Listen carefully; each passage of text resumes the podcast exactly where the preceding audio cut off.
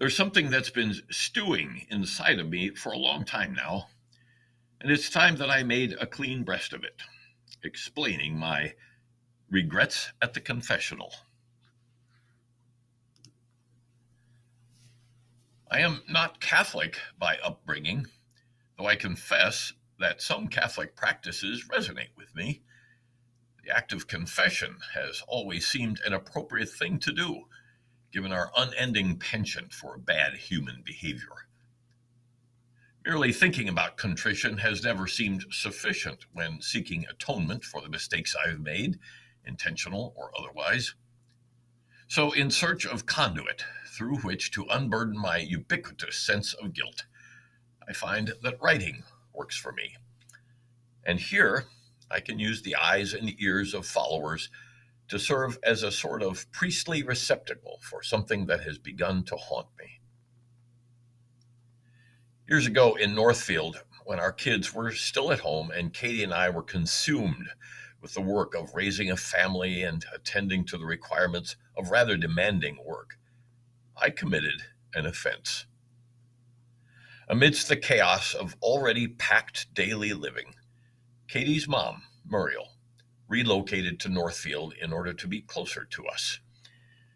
She had previously lived in an assisted living facility in Kenyon, Minnesota, where I worked, and prior to that had lived with her husband, Chet, in Arizona.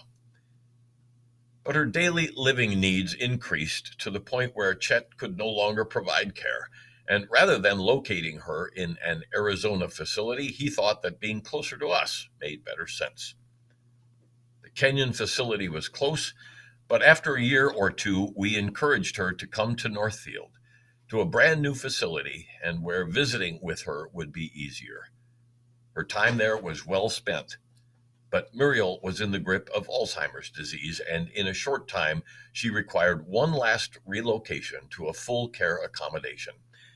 It was here where I went so wrong. Muriel's growing forgetfulness and cognitive problems progressed to a stage where she was bedridden much of the time. She struggled to express herself on any topic, making our ever less frequent visits more awkward, uncomfortable. She had difficulty recognizing the kids, at least by name, and that inability seemed to distress them. Always one who found hospital like settings difficult I visited less and less often to reduce my discomfort and, as I rationalized, to avoid troubling the kids. Katie continued to make her regular visits while the kids were in school and I was at work, but we rarely called on her as a family. The gradual withdrawal bothered me at the time, but not enough to change my actions. If Muriel couldn't say my name or respond very well to my words, what was the point? The point was that she needed me, us, all of us together as a family, to accompany her on a journey that must have been very lonely indeed.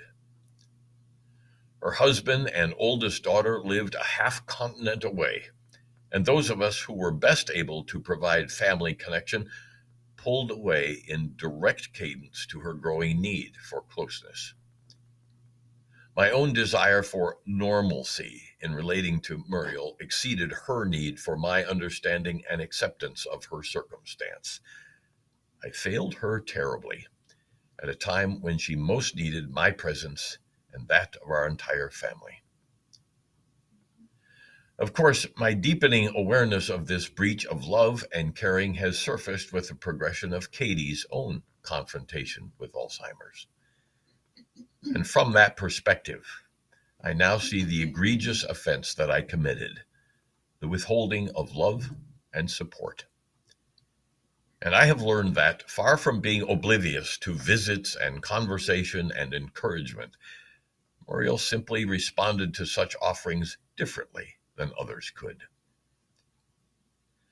Pastor Lynn Casteel Harper has written a book about serving Alzheimer's patients entitled on vanishing, mortality, dementia, and what it means to disappear.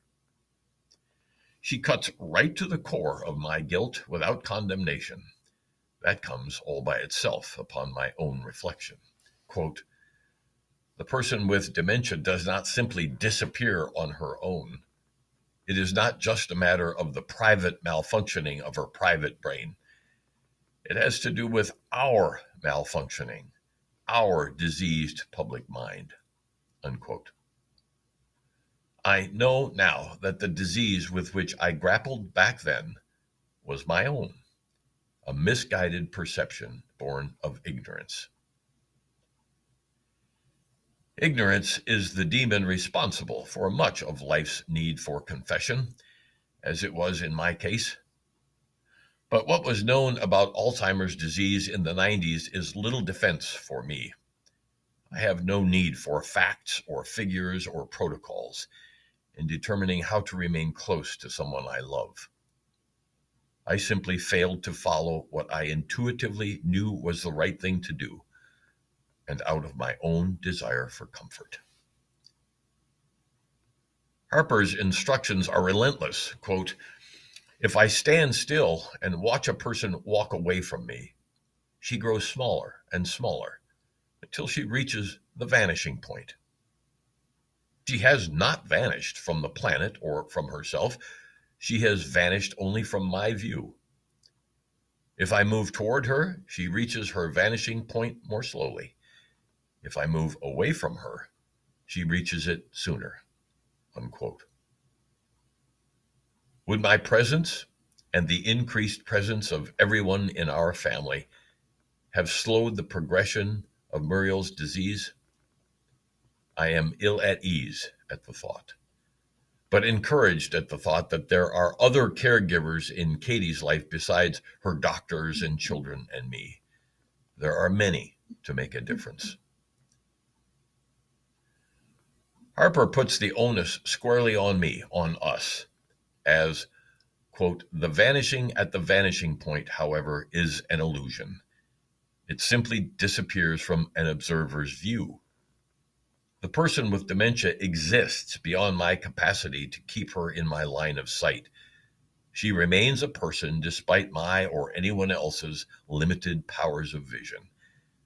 Still, we must reckon with the disappearing even if it is in some sense illusory. Unquote. Muriel never really vanished until it was time for her passing at age 96. I had the opportunity and the privilege to render her accompaniment during the final years of her life, and I rejected it. That will be my burden to bear, and no amount of prayer or penance will make it lighter but I am no longer ignorant about the shape and form of what constitutes meaningful life and my role in contributing to it. I made a promise to Muriel's daughter, Katie, as we married, and I intend to keep it.